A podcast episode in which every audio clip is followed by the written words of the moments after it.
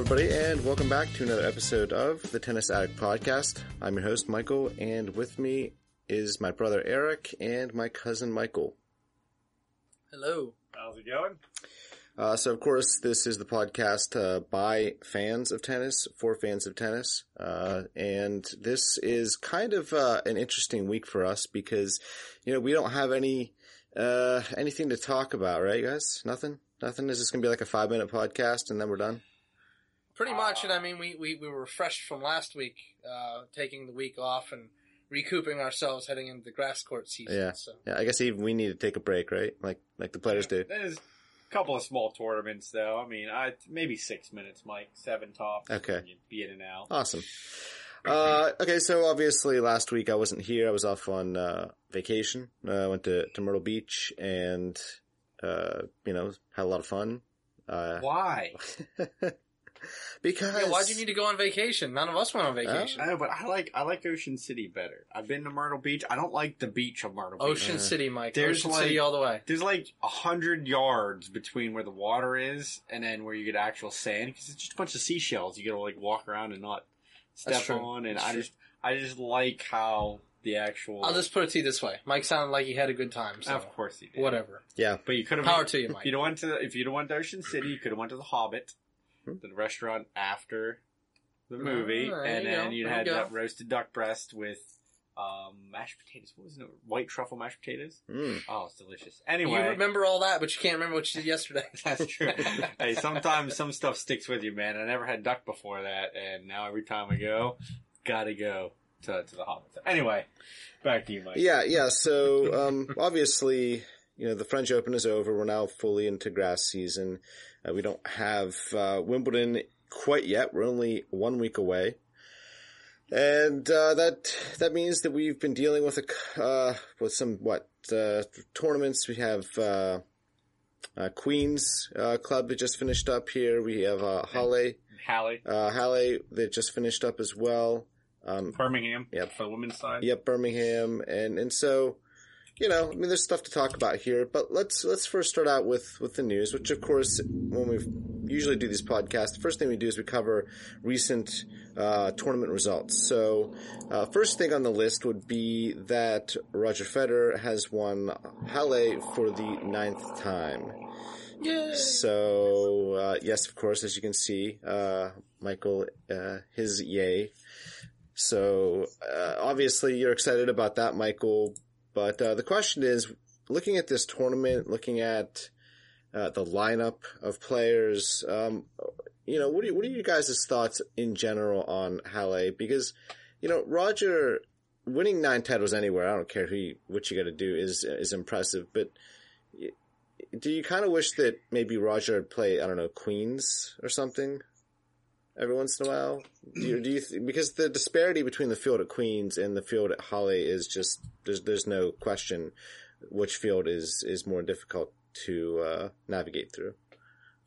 I think it's it's it doesn't matter as much on which one he plays. I do know um, Halle just happened to be the one he started with back in you know he first won it in 2003, and I think um, because Halle is so much closer to his home um, than London would be, he can after Halle is over, he can go back home. You know, since he lives in Switzerland, Mhm. um, Basel there. I, I think that has a little bit to do, especially back when he was a lot younger, um, when he was single still, things like that. But Halle, the grass plays a little bit more like, and is what I've heard, like Wimbledon Mhm. than Queens than Queens Club actually does. Um, and, you know, they've got an indoor, I say indoor, but they have a roof on their center court too. Mhm. Um, and so I think it's more or less just to get some matches under his belt and to get some confidence, whether or not the field's loaded or he's playing nobody, you know, ranked inside the top hundred. I think it's more or less just to get some matches and to get some practice in, uh, more than anything, because I don't think winning, winning or not winning Halle has a big effect on how he does at Wimbledon. Just like Queen's Club. I mean, Andy, Andy Murray's won Queen's Club five times, and he hasn't always won Wimbledon after he's won Queen Queen's Club. That's for sure. and then the same thing with Roger. Roger's won Halle nine times now, Um, and he's won Wimbledon seven times. So there's been a few times where he obviously, you know, doesn't duplicate. So I don't think there's as big of a reason. And then secondly, and this is to do with just a long-standing issue with Queen's Club and London in general, is the tax. The That's taxation, um, you know, Nadal stated previously when he stopped playing it, uh, like three, four, five years ago or whatnot, that he basically had to win, win Queen's Club just to break even because of the way they tax that tournament, which is really terrible if you think about it, unless there's something different about other players. How do you expect anybody of real notability to play in a tournament to where, you know, so what, if you go out in the first round, are you losing a ton of money? How is that even possible? How do you expect that, well, how do you expect people to play if they're losing money unless they win it type of deal? So I don't really know all the circumstances around it, but that doesn't help, you know, Queen's Club, uh, draw a bunch of people. And I think that's partly why you see some people not play it. Some people just can't afford it. So I, I don't really know about uh, you know what they're doing. I know Nadal was to play this year if he probably didn't win French Open. He was slated to play, uh, but you know he did have to pull up because of exhaustion. So no, I don't think it's a big deal that that Roger never played Queens Club. I think he played Halle and won, and I think that's what it, what all it was. I think he's like, all right, I like it. We'll just stay here, and it never changed since. Because you never, I don't think you've seen Nadal go to Halle, have you? Yeah, he's he was there. Yeah, he played yeah. there one year, didn't he, Mike? one or one or one year, one year or two One or years. two. I think it was one year, I but it might have been But two. I think that was because of that was right playing- after the Queens thing Yeah, happened, and where I- he and I think decided to switch over. Yeah, Yeah, I think that's why. I think if that wouldn't have happened, you wouldn't have seen Nadal play at Halle at all. So I don't know. What do you think, Mikey? Um, in, in my eyes, uh, I think Roger only looks at it as a tune-up at th- that point. Um, I, I think that it's just about him getting out there, getting the feel of playing on grass. I don't think for him, I don't think that it's by any means a thing where he goes out there and says, "Oh, you know, I'm going to go to Halle because I I can win the tournament every year," or something like that. I mean, that could be in the back of the mind, but I don't think that that's the focus for him. Uh, I think it's he knows he can go there and he can get a few matches in no matter what. Uh, even the years that he lost, I believe he lost on the final of the year that he didn't win it. Um, so, I, in my opinion, I think it's it's just all about preparation for him. He knows that he's going to feel comfortable there. He's you know used to the surroundings there. Like you said, Eric, he is uh, closer to home, which allows him a little bit of time to, to you know to head back home in between uh, the tournament ending or whenever he was done with the tournament and Wimbledon starting. So it allows a little bit more family time. And then, uh, you know, like I said, it's all about comfortability and, and just being confident on grass. And I think that not just playing on the grass to get, you know, confident with your play, but, you know, being uh, relaxed in doing so, I think is a big deal too. He knows what's going to happen on a day to day basis tournament. He knows where everything is there. His routine can be very, very set in stone from year to year. It's not like a whole lot's going to change for the players year to year there. So I, I think for him, it's just I'm to go there. I'm to play some matches. If I win, I win. I don't, I don't. And I'm just, you know, that's his preparation. That's what he does. Uh, like for any for any player, you know, they have different things that they do before a match or before a tournament, or you know, whether they they train harder, train less. I think in this case for Roger, it's I'm to go to Halle. I'm to play on the grass. If I win, I win. I don't, I don't. This is my preparation, and then I'm to go to Wimbledon and, a little early and, and get ready to play. Yeah, I mean, look, he he lost uh, what two weeks ago against Tommy Haas at uh, Stuttgart. Uh, that was, I think, uh, it was a good match. I watched it. Um, I mean, Tommy played well. Yeah. I'm not saying that he didn't. It wasn't surprising It- either. I mean, I mean, it, it, it was. You still wouldn't expect Tommy Haas to beat at him 39 on too. At 39. At 39, but but let's be honest. Tommy Haas is the freshest 39 year old you're ever going to see. Yeah. Um, yeah, he plays with the and, second and let's be honest. lot, And so let's he be doesn't- honest. Yeah, and let's be honest. Tommy Haas can still play. Well, I mean, we've seen him play, you know, a few won- matches over the last couple weeks, and like he has the ability. He- Does he look 39? Yeah, he still looks 39, but but his level, you know, Tommy Haas is a great champion. We've seen him do amazing things on the court for many many years. We know he's got all the tools. He can hit any shot on the court. He's got all the variety, which is a big factor on grass. You've got to have a little bit of variety. You know, otherwise the top guy, the top big hitters are just going to blow you off the court all the time. So, you know, in, in Tommy's case, he's got a great slice. He's got variety. He can, you know, move the ball around. Uh, was it a surprise to me? Yes. But I agree with you, Eric. It's not as big a surprise being that it was coming right off the French and everything like that. But, but ill regardless. So. Well, it wasn't a surprise because Federer hadn't done anything for all of Craig Lake. Well, season. that was his first match in months. exactly. so, So, that's yeah. why I said it wasn't surprising. Well, yeah, I see what you're saying had there. played through. Yeah, this is true. This is true. Yep. By all means, Mike, go ahead. Sorry. No, no. I mean, like it, you know, it was a good match, and and both players played at a good a good level. But you know, as to this whole you know Halle title for Roger, uh, getting back to that, like it, it's a it's not a title. It's a it's a great accomplishment. So you know, like you said, Michael, it's a tune up for him. It's just about getting comfortable and getting into a familiar routine. Uh, it just happened to be that the familiar routine landed him a ninth uh, title. So, you know, it's good Yeah, preparation and, for and, him. and not to mention, I mean, you know, talking about the final itself, I mean, Roger played pretty flawless, but I mean, he didn't have to do a lot. Zverev looked extremely flat. yeah. Um, he looked actually very, he looked very curious-ish out there, honestly, in my opinion. He didn't look like, you know, there was a whole lot going on in his, in between the years out there. Um, I mean, Roger was playing at a blistering pace on serve. Zverev wasn't even able to do anything on his serve. And it was almost like Zverev was just continuously serving in a lot of games. I mean, I think Roger probably had, you know, seven or eight holds that were under two minutes. and, and of several that were under a minute. I mean, it, it was that quick. It was like boom, boom, boom.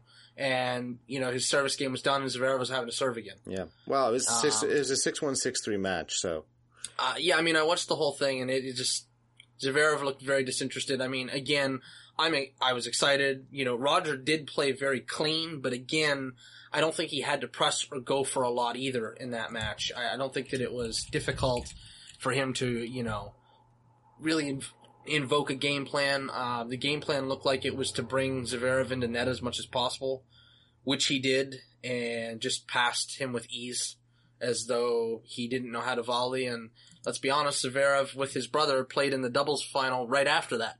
Uh, so he knows how to play at net, uh, but he just looked very, very uneasy at net, um, which kind of surprised me a little bit because he is a decent volleyer, but just the way that Roger was bringing him in on point to point. But uh, in my opinion, in a way, um, it, it could have easily not been Roger in the final because he struggled against uh, Khachanov. I mean, he he was blistering the ball. I don't know if either of you watched it in the semi, but Roger struggled a lot in that match because Khachanov was just literally crushing the ball from everywhere mhm. uh, and always had Roger on the defensive.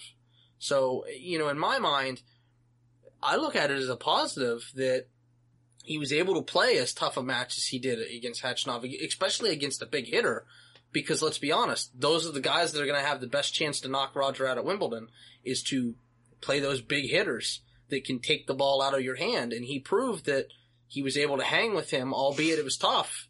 You know, he that probably gave him a lot of confidence going into the final against another big hitter in Zverev, and it it just looked easy out there uh, in the final. But but again, I don't give as much credit to Rogers' win against Zverev as I do against Khachanov in the in the semifinal. So, I mean that obviously I probably I don't know if you guys watched the matches at all, but that was that's what I was seeing. Yeah.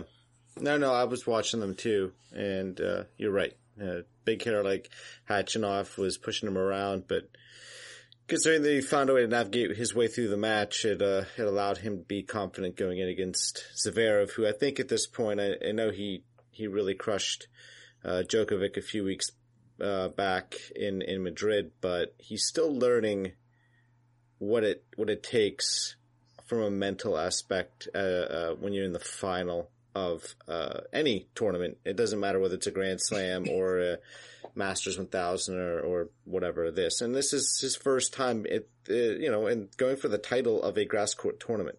So it's a lot of, he's had a lot of firsts Zverev, and this is just another first for him, and I think it's something he'll learn from. So, all right, so we have uh, Feliciano Lopez who defeated Marin Cilic uh, for the Queen's Club title. Um, I think we can all agree this was a pretty uh, unexpected result in a way, uh, and very, very impressive because he beat four players who were seated above him.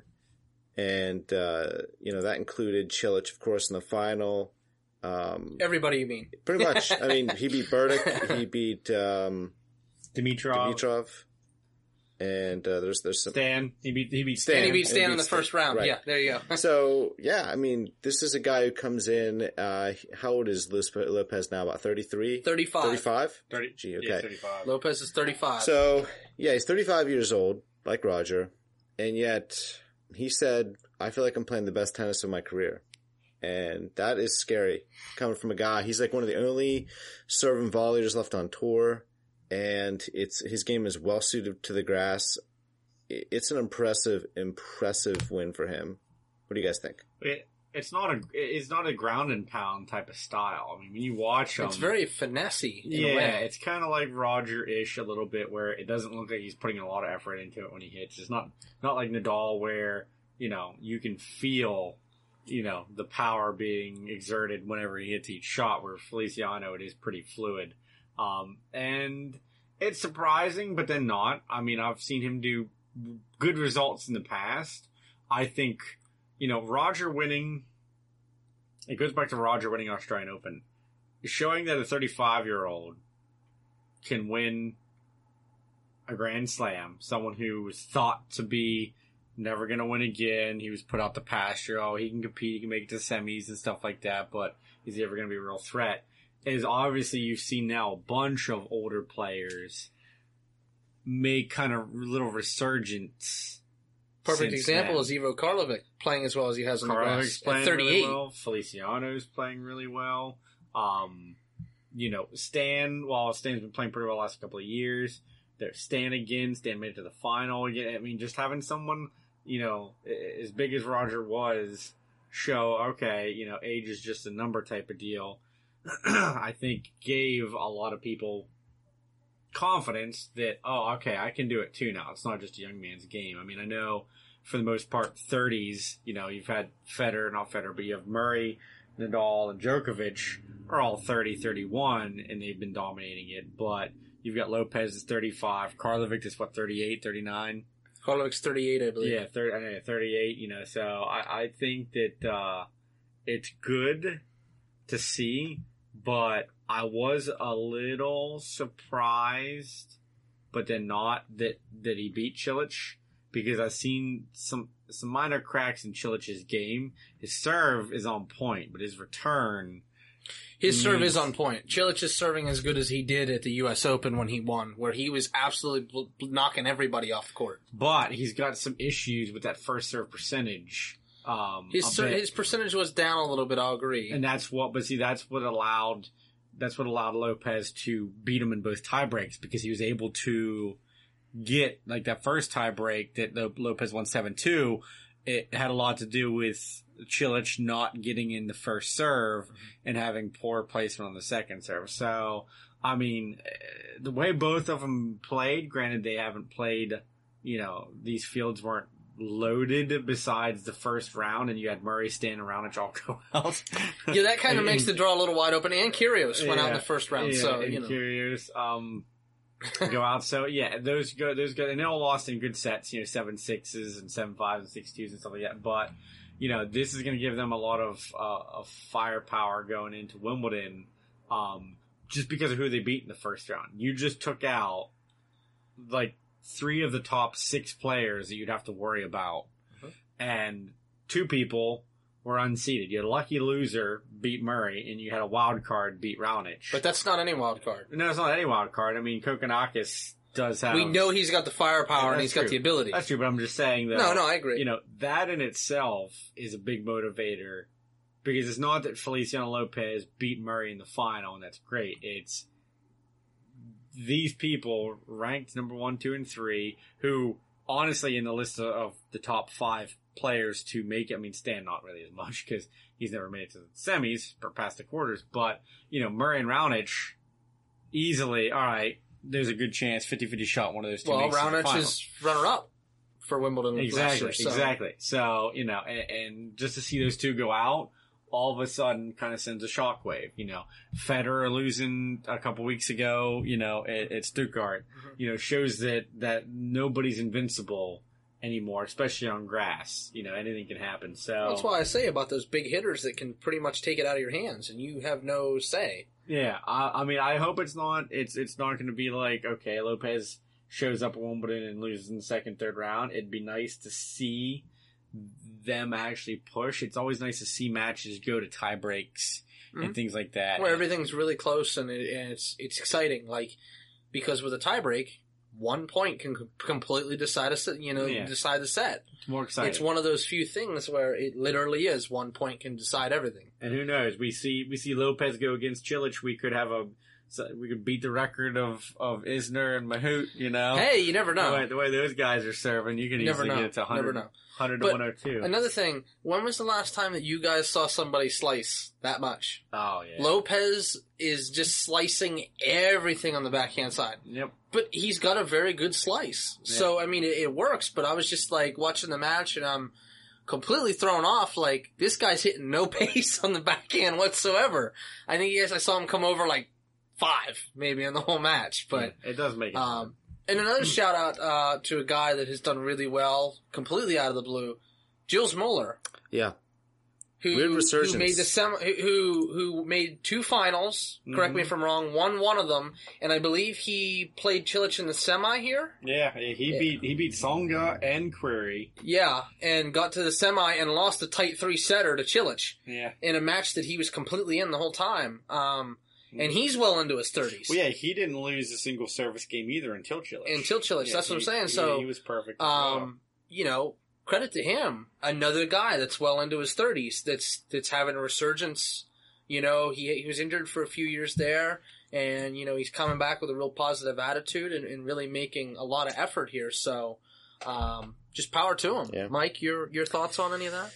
Yeah, I mean, look, I, I pretty much don't have anything to add when it comes to you guys' kind of dissection there of uh, of the Queens Club final and, and everything. And I like your thoughts on on both uh, uh, Lopez and, and his style play and what he's doing out there. Uh, to, when it comes to Gilles Muller, I was surprised. I, you know, the last couple of weeks, I was hearing Gilles Muller, Gilles Muller, and honestly, for whatever, because I didn't see, I didn't see like his matches at, uh, I think was it Stuttgart. Um, but when I was hearing about that, I thought, is it a, is it a young guy named Gilles Muller? I just assumed it was like a young player who just happened to have the same name. I didn't for a second before I, I actually looked up, you know, the player and realized that it was that Gilles Muller. Uh, that it was a, guy who's in his 30s because I had kind of written him off. I almost wondered if, if I thought I just missed uh, his retirement recently, you know, because I hadn't seen him play in a long time. I hadn't heard hi- anything about him for for at least the last couple of years.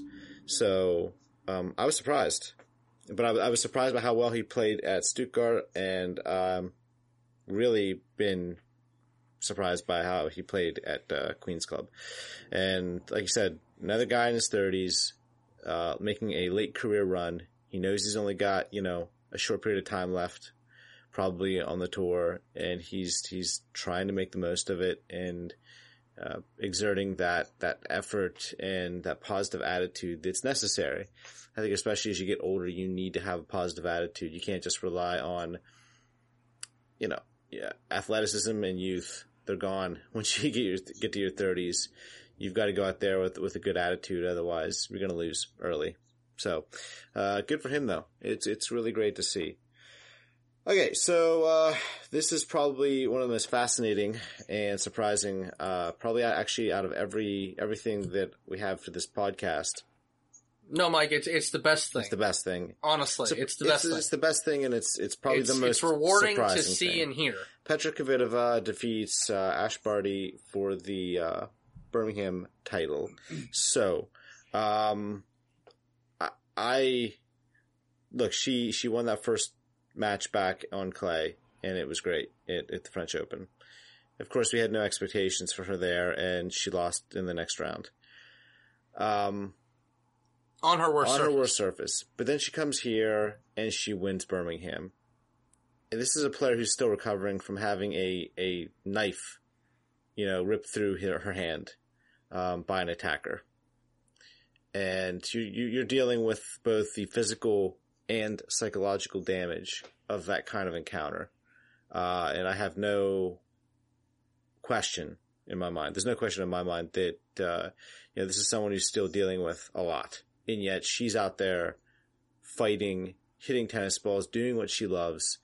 And she won Birmingham. She won the grass, uh, warm up that is going to give her a chance to go into Wimbledon with a, a lot of energy, a lot of positive energy. And you can just see on her face after you've been through something like she's been through, you can take it a lot of different ways, but I think the way she's taking it is just being thankful that she's alive and that she's still able to do the things that she loves. And she still has issues with her hand and she's out there hitting balls. And I just, I, I don't even know what to say because it's such an inspirational and amazing thing to see. Uh, we know she's a two-time Wimbledon champion. Um, so I mean, let's be honest, Mike. With the exception of Serena, is is there anybody else that would be more of a favorite than her? Probably not. with the pedigree that she has. the pedigree- That's what I'm saying. There's no there's no other grass court pedigree out there other than Serena's right now. I mean, we could say Venus, but again, we haven't seen Venus make a deep run at Wimbledon in a while. You know what I mean? yeah, I mean, it could happen. Obviously, she's played better in the last probably nine months than she had in the prior four years at least. or five even. Yeah. But the fact is, there's no one else with a grass pedigree, with the exception of Serena right now. Nobody better than Kvitova. Oh, I agree. I agree with what you're saying. It's not the pedigree. It's the fact that uh, this is a player that, that literally just came back on tour. Oh no no no! I, I'm agreeing, but what Um, I'm saying is like this. This is this is like best case scenario Right. at this point. But like I said, I, I mean, I'm I'm pointing it out as, um, you know, going in like right now, right now as of right now, I I don't I don't think that we don't make her a near favorite at this point. Um, now I know that I know that she pulled out of Eastbourne this week, Ab issue. Um, and, and they they they listened. What was An that? ab issue. Yeah, they said it was an ab injury, abdominal injury, but again, that could just be from her playing, um, you know, playing a full tournament. She hasn't done that in, you know, a year or close to it, really, before that she's played an entire tournament or, you know, an entire tournament in a row. It's been near a year. So, I mean, I don't look at it as like, oh, I don't think that's going to be something that's going to be a big issue going into Wimbledon. Um, but at this point, I, I just, like I said, Mike, I just feel like this is like the best story possible. Um, you know, because we've all we've all seen her play. We all know how good she is, and just the simple fact that you know when you and I did the podcast, you know, what over over a month ago now, um, about the injury and about her comeback when we you know said what what had happened, like. I don't think either you nor I thought that that was going to take place, that we were going to see this, and that she was going to play this well already and win her first grass court tournament back. Um, that's in my opinion why we, we have to look at her as the favorite right now. There's nobody else out there that's playing well enough to sway me otherwise right now. Now maybe the Eastbourne tournament might change my mind, but I'm not seeing it right now. Yeah, I, I think I, I don't know. I'm I'm I'm of two minds there. One half of me says, "Yeah, I can't agree more with what you're saying," but the other half of me says, "I know she just won this tournament, but it's still just her second tournament back, and yeah, she's fresh, but she's also not battle hardened." You know, which which takes time, especially when you've been away. You know, I think there's there's um, a double edged sword to having a lot of time off uh, and coming back uh, to play, regardless of whether it's the beginning of the year or in the middle of the year. Uh, one on one hand, you're you should be fresh. You physically should have no injuries to deal with, uh, but at the same time, um, going out there and fighting and dealing with the day to day pounding, while it can cause injuries, it, it can also help your body out in different ways that that time off doesn't allow, even if you're practicing and doing everything you need to do. So I, I feel like on one hand, I feel like she's, yes, yes, she should be up there, but I'm not ready to make her the favorite or the co-favorite. I put her about third or fourth right now, just, just because I'm afraid to, to say, okay, she won this tournament. So, man, let's just throw her up there now. So, you know, I just, Yeah, but the fact is though, look at it this way though, Mike. She, she's, she has to be ready. Otherwise, I mean, I realize that this wasn't the biggest women's tournament leading in, but the fact is, like, you, you've got to list her. She got through an entire tournament. You know, she got through all the matches. She had no issues going through. I, in my mind, I, I look at her as being battle ready then. Really? Uh, am I wrong? I mean, I understand I mean, what you're saying. yeah. That, that she still she still hasn't played multiple tournaments and you know gone through a bunch of things, but you know she came back. She showed that she still had the ability at the French, and she got all the you know the hoopla out of the way by coming back and did exactly what she wanted to do. That's exactly what she wanted was to come back, get all the you know the stuff out of the way about coming back from the injury and everything, and she did that. And and then she went to the grass court just like she planned. Boom, won the title.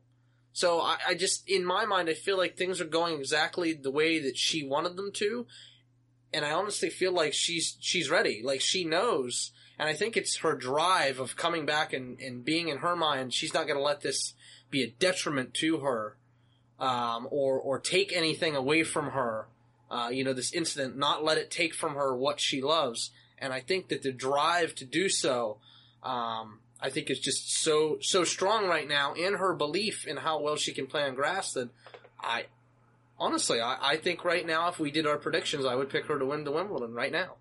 Okay, I mean it's a, it's a valid point what you're saying. I really you know I can't fully dis- I just gotta I just gotta argue you, Mike. I gotta argue a little bit. It's okay. You know. Uh, all right, so let's move on here. Uh, John McEnroe. This is now we're, we're kind of out of our results section here. We're kind of moving on to uh, stuff that's been popping up in the news in the last uh, you know week or so.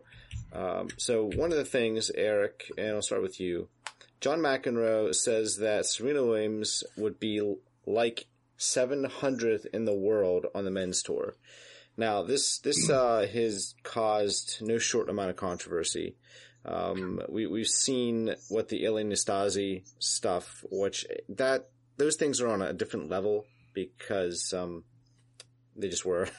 Uh, They were super derogatory. Yeah. This is just this is this is just slightly mis It's it's insulting. yeah. it's insulting, I would say, but not not the same way that Nastase's comments Right. Well, were yeah, So- the Stasi's were the on a Stasi's were a completely little. different level. Nastase's were racist, and McEnroe's is just sexist. So, All right, so Um, well, Eric, Eric, yeah, go ahead. Uh, what are your thoughts on on this whole so thing? that well, I'll start off saying that uh, the comments were, were were not the worst racist, but it, it, racist in terms of that's what he was talking about. Um, and then with uh, McEnroe, um, you know, it, it it harkens back to you know I think that the age of Tennessee came from. You know, we had Billie Jean King uh, against was Bo- Bobby, Bobby Riggs. Bobby Riggs. Okay, let's say Bobby Fischer. He's a ten, uh, chess player. So wrong one, wrong Bobby. Um, yeah, against Bobby Riggs harkens back to that.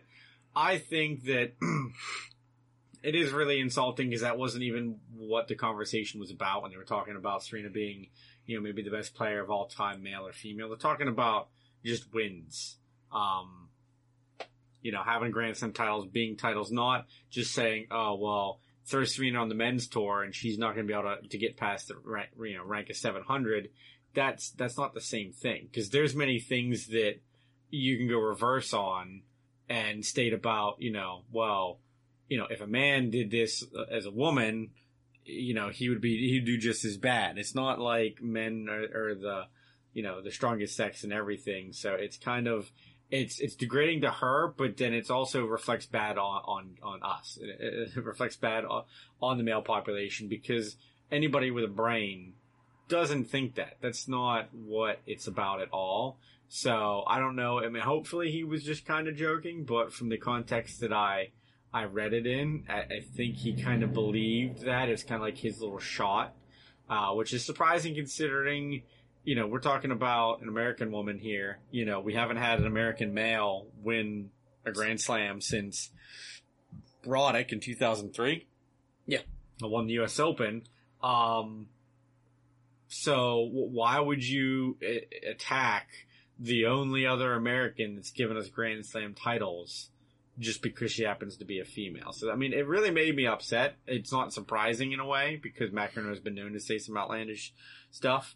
Um, but it, it is disappointing, and I, I now kind of view him in a different light. Even if he were to apologize, the fact of the matter is, is that your brain let you say those words. They escaped your lips uh, without stopping yourself and thought that that was an okay thing to say. And not, but different if he kind of said it and was like immediately, well, you know what, that was probably, yeah, maybe I shouldn't have said that. That's not right. But no, he didn't say anything of the sort. And the way he left it was that that's how it was. But that's, that doesn't matter. It, it's, you know, I don't know. It, it, it irritated me. Like Nastase, it, it, just it irritated me. And now, as much as I love Johnny Mac, that that's I kind of got to take a step back on how I, I kind of view him now because I don't, I don't do that. I, you know, nobody I know of, you guys obviously aren't sexist either. So it just, it rubs me the wrong way for things like that, especially when it's uncalled for. If someone would have made the comment that, man, you know, she'd have been able to beat Federer.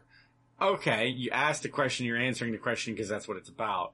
Not going totally off topic and, and, and talking about uh, something as different as that. So I don't know. What did you, what did you think? Um, well, you know, after this, after the Nastase incident, and after this now, I'm. I honestly think that it is, as you said a little bit, that you you push to. I think it's a generational thing, oh, and yeah, and I so. I'm not making an excuse by any means. I I am the exact same line as you. This this isn't okay. It's not okay to say these kind of things. It's really not. I I don't necessarily think that he meant it exactly that way, but the generation, that generation, I think does look at it that way, because in that time, you know, that time period, that many years ago, things were perceived completely different than they are today. Well, yeah, women's women didn't have the same rights. Well, it's, uh, still- and, and yeah, and I mean, I, I'm trying not to get into that too much, but the fact is, it, it, that is the way it is, and that generation looks at it completely different than our generation today, and I agree with you. He, it doesn't matter. He said it. Uh, it's not okay. I agree with you. I, uh, I, I, I'm taking a step back from John a little bit here because that, that wasn't okay. But I, I understand what he was meaning, but in my own way, I understand what he was meaning. Like, yes, I don't think that Serena could compete. In his mind, he was looking at it as, oh, well, you know, she's not the greatest player ever because if she played on the men's tour, but the fact is, like, you didn't, you didn't explain it that way, and you didn't, you didn't justify it, and and the way that it came out did not feel as though, like, in my eyes, if I was making that argument, that's how I would be looking at it. Like, well, you know, if she had to play against the men, that would be a different story. But that's true. But we would say that with anyone because that's you're playing. that's the that, that's the perceived notion. It would be difficult for a woman to match a man on the court. Not saying it couldn't be done, not at all. But you know, in my mind, it's it's a generational thing. I feel that most of the players from that generation would be very much along those exact same lines, and I'm not saying that that's a good thing. That's that's um that's kind of sad in a way, being that there were so many women from that era that really pushed um, for things to not be that way, especially the women from that generation, um, to change things to the way they are today, which has caused you know people like the three of us to think much differently than that generation did. So, um, I. I'm, I'm only looking at it as I didn't want to see it intended the way that it was said, but it is, and um, I, I I don't have a whole lot more to say on it. I, I I'm not able to draw the conclusion that I'm trying to to put out here, Mike. So so by all means, go ahead. Yeah, it's just an unfortunate comment, uh, and an unfortunate that it was ever said. Um, I mean, this is his opinion, so you know, fine, that's your opinion.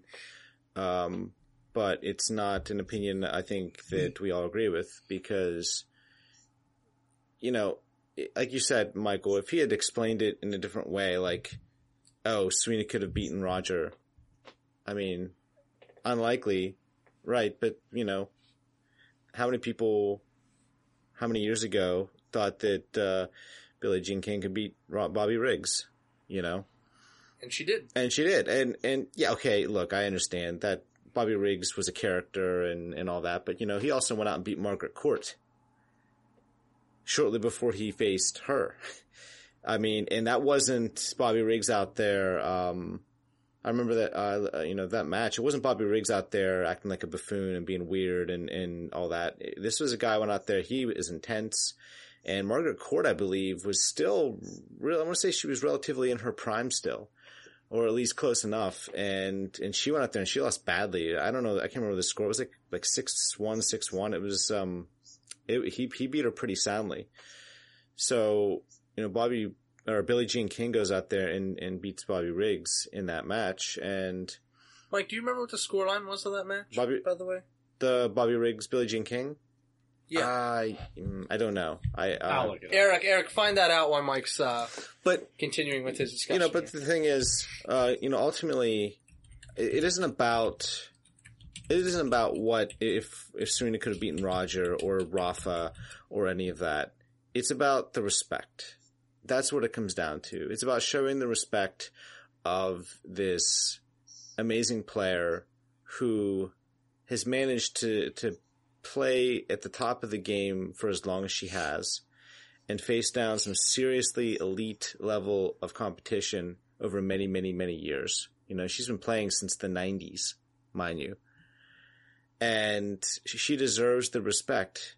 If you don't think she could beat, you know, the top say 20, 25 players in the world, fine.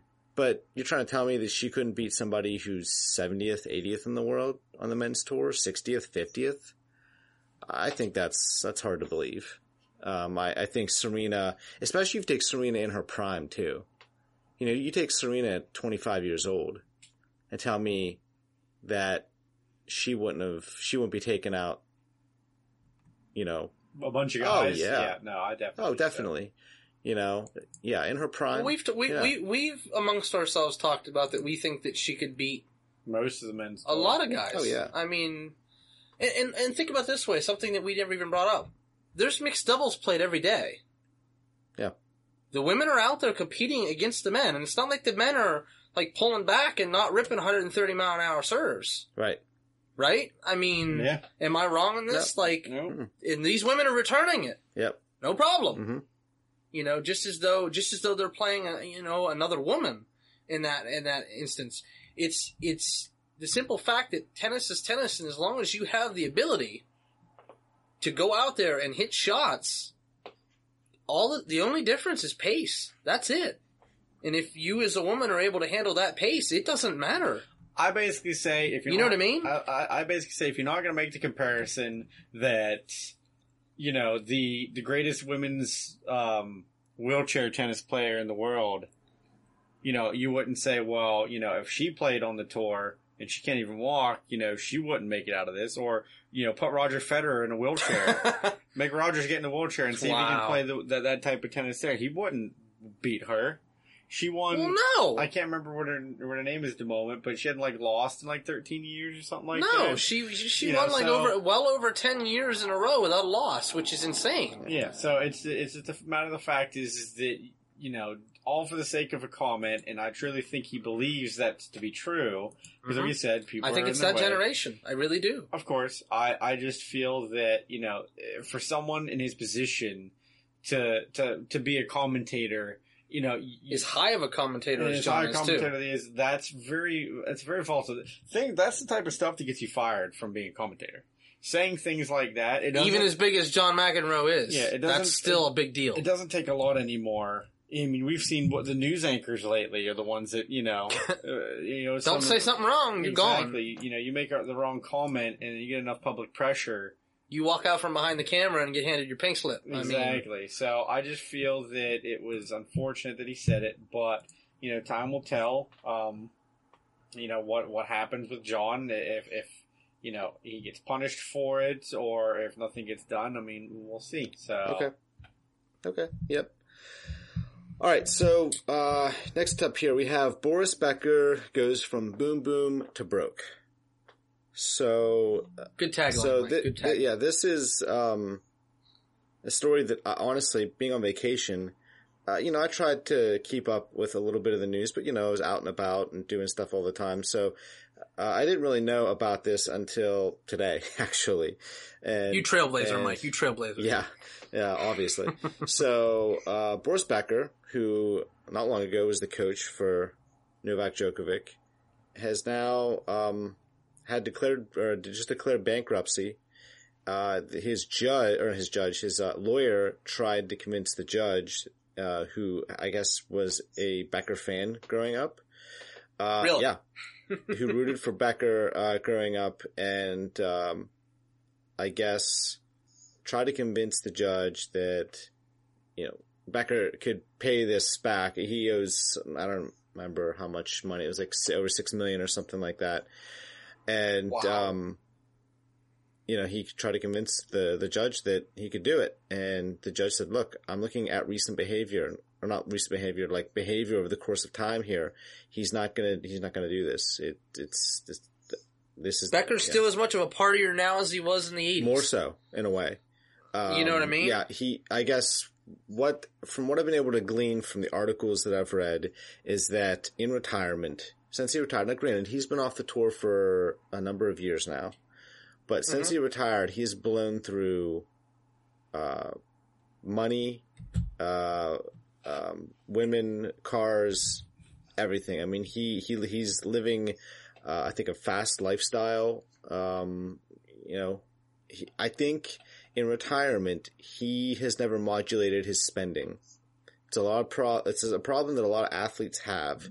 You know, when you're at the top of the game, when you're playing all the time, you're making all this money. You know, you could probably go out and spend whatever you want. It's not going to matter because you're always going to be bringing in that next paycheck, and the paycheck is in the hundreds of thousands of dollars, if not the millions, uh, depending on the tournament that you win. So you always have this money flowing into your account, not to mention endorsement deals, you know, anything you make off the court. But when you retire, you can't just do that anymore. And I think that Becker has continued to just be the way he was on, on the, tour. He's amassed, uh, what they say, something like $68 million or something like that over the course of his playing career. He's broke. He has nothing. You know? And That's the typical sports story, though. He has Sadly. divorce settlements. Uh, he had a divorce settlement for twenty five million dollars back in the in the mid or the early to mid nineties, like in ninety three or ninety four. He's had to. He's had failed uh, businesses. Um, yeah, properties that he's had taken away from him, which he's then had to turn around and buy back in, in later years. It it's unfortunate, uh, but you know I want to get, your guys' thoughts. Michael, why don't you start here? What are your thoughts on um, uh, BB Socrates uh, going broke? Um, your puns are amazing tonight, Mike. Uh, by the way, but anyway, um, like I said, I, I, I've always perceived Becker as that his lifestyle has never changed. And I mean, let's be honest, after Becker retired, how much did we hear of Becker in the news until he started getting in the spotlight with being, uh, Djokovic's coach? None at all. Would you guys agree? There was really no news of Becker ever. But the fact is, um, that's because the man was laying low, partying all the time. um, and, and the fact is, um, I don't know. I, I, I don't know a lot about Becker, so I don't want to spot off a bunch of stuff that I really don't know about. But the fact is, um, you know, he, you can see with his personality, he's a very outgoing person. He's, he's not afraid to tell you something to your face. Uh, like I just, I, I see him as super brash and, the perfect the perfect thing is what you said in, in the article that you read that in the courtroom, like that him and his lawyer literally looked at the judge and was like, "Oh yeah, I can pay that back." Like that's the type of person he is. Like I, I think that he's the type of person that when you tell him no or that he can't do something, he's going to have to try to prove you wrong, whether it's complete like fairy tale or not that he could. Um, you know, the fact that he was able to, it shows, it shows the personality he has that he was able to wrangle somebody like Djokovic in long enough for it to be a success between the two. So what I'm saying is his personality has to be out of this world to be able to reel Djokovic's personality in the way that he did. So the fact is, this does not surprise me. It doesn't. Because I feel like he probably lived after he was done playing tennis the same way that he did while he was playing tennis, and probably up a notch because he wasn't out in the spotlight all the time. Yeah. Uh, but E- Eric, your your thoughts? It's not surprising. I mean, like you said, it, it, it's it's it's an unfortunate uh, thing with um, professional sports. I mean, thankfully now, I mean, when you get in the NFL and I think maybe even the NBA, you go through um, some classes yeah, which I think is on, amazing, uh, by the way. on how to you know properly handle your finances because you got friends, family coming out of the woodwork, people out talking to you about investment deal. Man, this is a great idea. You know, you invest in this, you're gonna make tons of money. You're gonna be set up for life after you after you retire, and you know. You get people who are some smooth talkers, and I'm not saying any athlete is dumb because we have a bunch. You know, there's a bunch of them that are smart, but there's also a bunch of athletes that aren't the brightest light bulb. You know, th- they grew up and they gravitated uh, towards sports because they were very athletic and it came easy for them and maybe didn't pay attention in class. And, you know, unfortunately, you're going to have uh, people of every type that play sports. You're going to have from, you know, some of the people that you can't believe they can tie their shoes to ones that should be working for NASA, you know, and getting us to Mars by now, but, you know, they're instead playing sports. So you have the whole spectrum.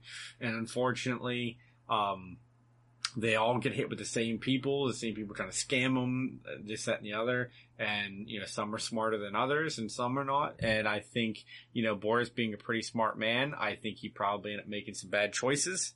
Um, and then looked at life of one of two ways. In either I could, you know, live it to the fullest, which, you know, granted his money didn't last long enough, I guess Obviously, than, than what he wanted, but live life the way I want to live it, you know. And if that's what he would, if that's what he said, because I didn't read a whole lot into this, to be honest. If that's what he said and said, you know what, if he comes out and says, you know what, I, I did it my way, you know, I did the things I wanted to do, this, that, and the other, and it sucks I don't have money, you know, it is what it is, then it's respectable. If he comes out and starts crying around like a big baby and says about this person stole money from me and this person had made bad investments and start blaming other people for his, you know, his misfortune, then that's where, you know, it's a little more insulting to my intelligence to think I'm going to believe that. You know, it's your own money. You need to do with it whatever you feel. If you decided to blow it on things, and so be it. I mean, we've seen just in the news recently, you know, with Johnny Depp about turning around and trying to sue his previous managers about his egregious spending. And it's coming to light that he knew uh, about uh, most of the loans and this, and that, and the other. So he's doing, you know, the whole blame game thing, um, when it's been, you know, like Michael Jackson was known to be an, a crazy spender. And Johnny Depp, the same thing. I mean, when you spend upwards of $40,000 a month just on wine, you've got a problem. So, um, so with Boris, I mean, I hopefully he turns himself around. I think he did a really good job with Djokovic, proven that, you know, he can coach people and uh, hopefully he something comes along in an endorsement of that, that that he can kind of level himself. But I think he needs to calm it down and he needs to live within his means and stop living like he's 22 years old. You know, after winning, you know, Wimbledon in 85. I mean, yeah, winning Wimbledon in 85, 86 back to back. You know, he was living the high life, you know, back then. And it's not the mid 80s. This is the mid the mid teens. It's 30 30 years ago. So, um, I mean, we'll see. Okay. Uh, uh, last comment I'm going to make uh, on the, on that before we go, and that's uh, I know Djokovic has come out saying he's going to support uh, Becker um, with all of What this. fin- financially? I, I don't, I, I don't, I don't know, but um, I hope not. he should because Becker helped him get all that damn money. Yeah, maybe he might feel he owes it to him or something. Um, Maybe. Okay, so let, let's uh, move on to the next thing. So Djokovic uh, takes a wild card into Eastbourne. Um, we know that Djokovic wavered. There was actually uh, a period of time there where we were wondering if he was actually going to pull out of the grass season entirely, just because he his play has been so terrible. And uh, that he like needed to get away and decompress and, and kind of regroup mentally. Uh, more than physically, I think he needed to regroup mentally. But it looks like he's going to stick with the grass season. He's taking a, a late wild card, a late-ish wild card into Eastbourne. And um, so I guess the question is, what do you guys think about uh, Djokovic doing this? Is this the right move for him? And what do you think ultimately he's going to get out of Eastbourne? So Eric, why don't you start? Uh, I think it's necessary just because of his his level of play. I mean, he hasn't played. You might have even said it. He hasn't played uh, in between French and, and Wimbledon since 2011, 12. Um, and it hasn't stopped him from winning Wimbledon either. So I think it's it's necessary. You know, unfortunately, unfortunately for him, he hasn't had a lot of wear and tear on his body. I mean, I know he had dealt with the injury earlier in the year, but there hasn't been a lot of wear and tear on his body like like this thing Nadal and Thiem have gone through with all those clay court matches. So I don't think it's going to hurt him. I think it's going to help him. It doesn't matter if he gets one match in, two matches in, loses. You know, he just needs to get some matches in now. Uh, so he doesn't go out in the first or second round of Wimbledon. I know it's a different game beating, you know, the, uh, the top players in best of five, and he's always going to have that on his side, especially being a three-time champ of Wimbledon. He's always going to have some sort of confidence going in there. But I think it can only help him, no matter what the outcome. Unless he loses, unless he loses double bagel in the first round, um, I think it's still going to help him regardless. Because if he loses, it's going to help him pinpoint what was really bad, what didn't work, to make sure he fixes it for Wimbledon. If he goes through and wins, and wins everything, you know, okay, it's not going to be the biggest confidence boost in the world. It's not like he had to beat Murray and Stan and all these other people because the field's not as loaded, but it's still going to give him confidence either way. I can't see it being bad unless he gets injured. The only way it's a bad idea is if he gets hurt from it. So, what do you think? Yeah, I mean, let's be honest. He he has to get some kind of grass court. Uh, as bad as he's playing and as bad as he has played, he's got to get some time in on the grass. He can't have right now. We we talked about it, you know, with with numerous podcasts. He has no confidence whatsoever right now.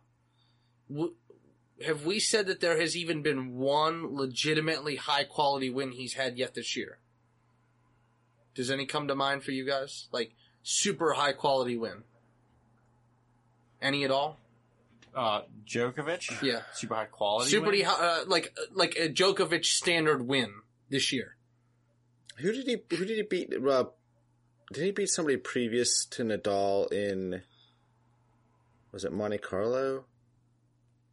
Um, I know. Probably Thiem. Thiem would have been the notice, the, Yeah. notable one, but that's after Thiem beat. But Nadal. but we already said that that we thought Nadal was tired going into the Thiem match, and Thiem was tired going into the Djokovic match. So Well, I think. I think if you're mean, looking at it, Djokovic playing at like a high level, just like that's what I'm saying. level- a Djokovic level match that we were used to seeing. I think. Have we played- seen no. any of them out of him this no, year? no, no, there hasn't been. Exactly. There That's, hasn't that's been- the point I was making. There So hasn't- there's been an okay Djokovic this year, but there hasn't been a last year a Grand Slam winning there- Djokovic There hasn't play. been a last year pre-winning the title at French Open Djokovic. Right. That's my point.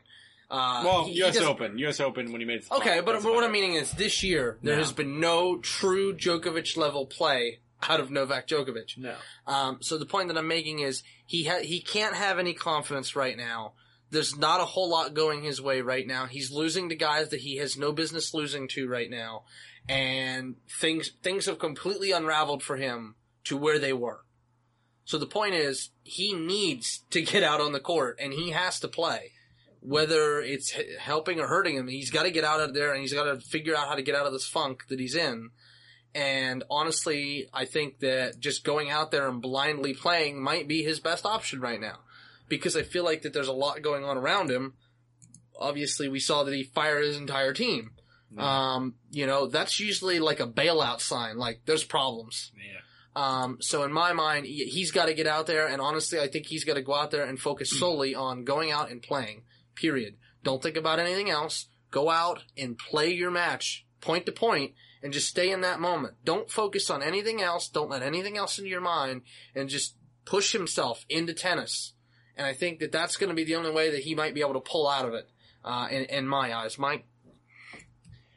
Yeah, I, I agree. I think, you know, right now he's he's dealing with and we've said this multiple times. I think he's dealing with just trying to figure out how much more he wants this. Um, I think he's being pulled in multiple directions, and I think it really comes. He, he's being pulled by family uh, obligations as, as a father and as a husband, and I think that that is is seriously um, the problem. And I and I say that as a, when I say problem, I don't mean hey he should now jettison his family um, like his coaching staff or anything like that. I'm not saying that. I'm just saying it is a problem in terms of he is not able to find the correct balance between life and work anymore. You know, when he was just dating his wife, great. When he was just married, fine. When he had his first child, it probably was an exhilarating experience and just being a father, it gave him even more energy out in the court, and there's such positivity. But it, you know, uh, when you go from having a little baby to having a toddler, to the toddler wanting to play with daddy, um, it becomes a lot harder to say no or just go out and practice because, you know, when it's a baby, it's a baby, you know, it, it can't, you can't tell what's going on half the time.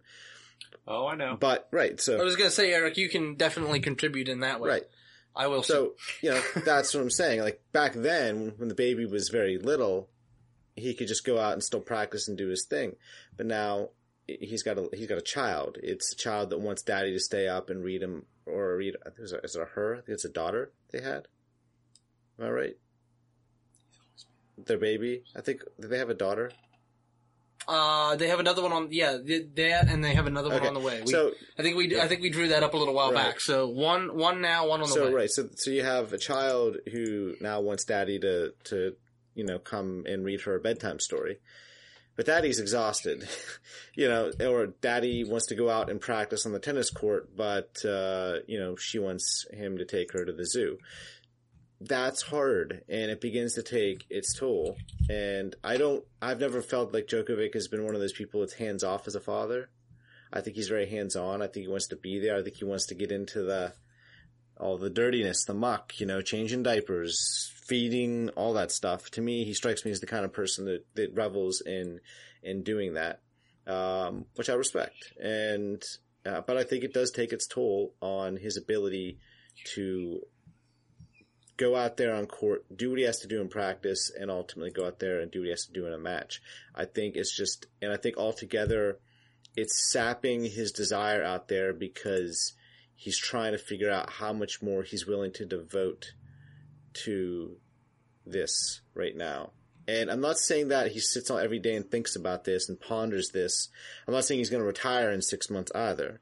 Um, so, you know, that's not what I'm getting at. But I, I do think he's having trouble figuring out a balance here and how he can still succeed while also, you know, having the kind of family life that he wants. I don't know. What are you guys' thoughts on that?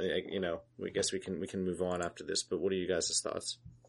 I mean, I, I think that that's the problem. I think that, um, I mean, like I said, I I said that you know not too far into the podcast this year that that there was something severely. I think it was in our, our preview for the season that I thought that there was a major problem within his group, and and we've seen this now. By the mid year, things have completely unraveled for him uh, at this point. point, and I'm not talking about just the tennis. I, I, you know, there there was a little bit of discussion that there was, you know, some stuff going on between him and his wife at the time. Uh, it, I think that it was mostly, you know, an internal thing where he probably was trying to stay committed to tennis, but he realized that he couldn't stay committed the way that he needed to. And I think it was him going from a total shift of I'm totally on tennis to I'm totally off tennis. And I think that was the only way that he could, you know, fix things that were going on behind the scenes that we didn't know about. I think in in his mind that was his option. That's my best way to fix what's going on. I'm going to devote myself to family life, which there's nothing wrong with that. And as a father to be, I'm probably going to be the exact same way. But the fact is, w- we saw the result of that on the court. Um, I mean, that's that's my honest opinion is that he went from all tennis to all family which again, like I said, no problems with that. That's completely understandable. we just see the results of it.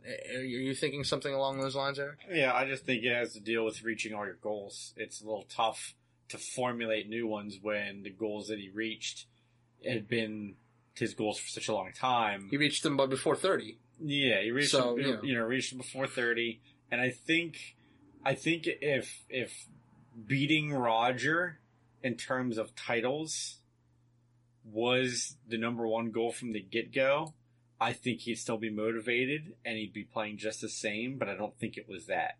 I don't think it was ever trying to chase Roger. I think it was trying to be the best he could be, win Grand Slams. I think the career Grand Slam was a big deal for him because it took Roger so long to get there. I think he felt if he'd get there quicker in terms of maybe not beating Roger in the most titles, being there faster, much faster than Roger, could put him in the conversation. But, you know, I just think that his goals, you know, to find someone, you know, to marry, uh, she's very nice, nice woman, very attractive. He's got kids, he's married, more money than he knows what to do with, won the career Grand Slam. He's got 12 titles, more than anybody besides Pete, Nadal, and uh, Fed, tied with Rod um, Laver. Laver, yeah, tied, tied with Laver. Um, so it, it's just it's hard to find that that type of motivation when you reach all of your goals in like a really short period of time. It's hard to come up with new ones to keep that motivation, and I think he was pulled pulled away. Uh, You know, I, I think that it each person reacts differently when they have a child. You know, some take to the to the child very quickly when they're young and want to spend all the time with them. Some people seems like they can't stand their kid until they get a little older. Uh, some it's overwhelming to have, uh, you know, a young kid. So, you know, who knows what, what it is for him. You know, he could be the type of father who just loves spending every moment with, uh, I thought it was his son. Yeah, it's a son. The first girl. one's a son. I think they Yeah. have a girl coming. Yeah, it's a, it's a son. Um, because I saw a si- picture of him and his son playing on the tennis court. So anyway, uh, you know, he could like to spend every waking moment, you know, hanging out with his son and, and being a dad, and that's obviously going to delve into the killer instinct and the practice needed to be number one and win on the tour. So, you know, that that's my thoughts on that. I I, I just think that's what's going on. I think he's j- motivation, and he's not not as into it. I, I think winning the French was the last thing that like truly, truly super motivated him, and now it's not. Yeah. Yeah, I agree. Yeah. Okay, so let's move on here. Uh, we're down to our last few points for the end of the podcast. So uh, let's get to this. This is uh, Nadal and Murray are, are going to play an exhibition at uh, Hurlingham, and it's um, in Mallorca. Yeah. Uh, so let me ask you a question, guys. Um, what do you think about this now?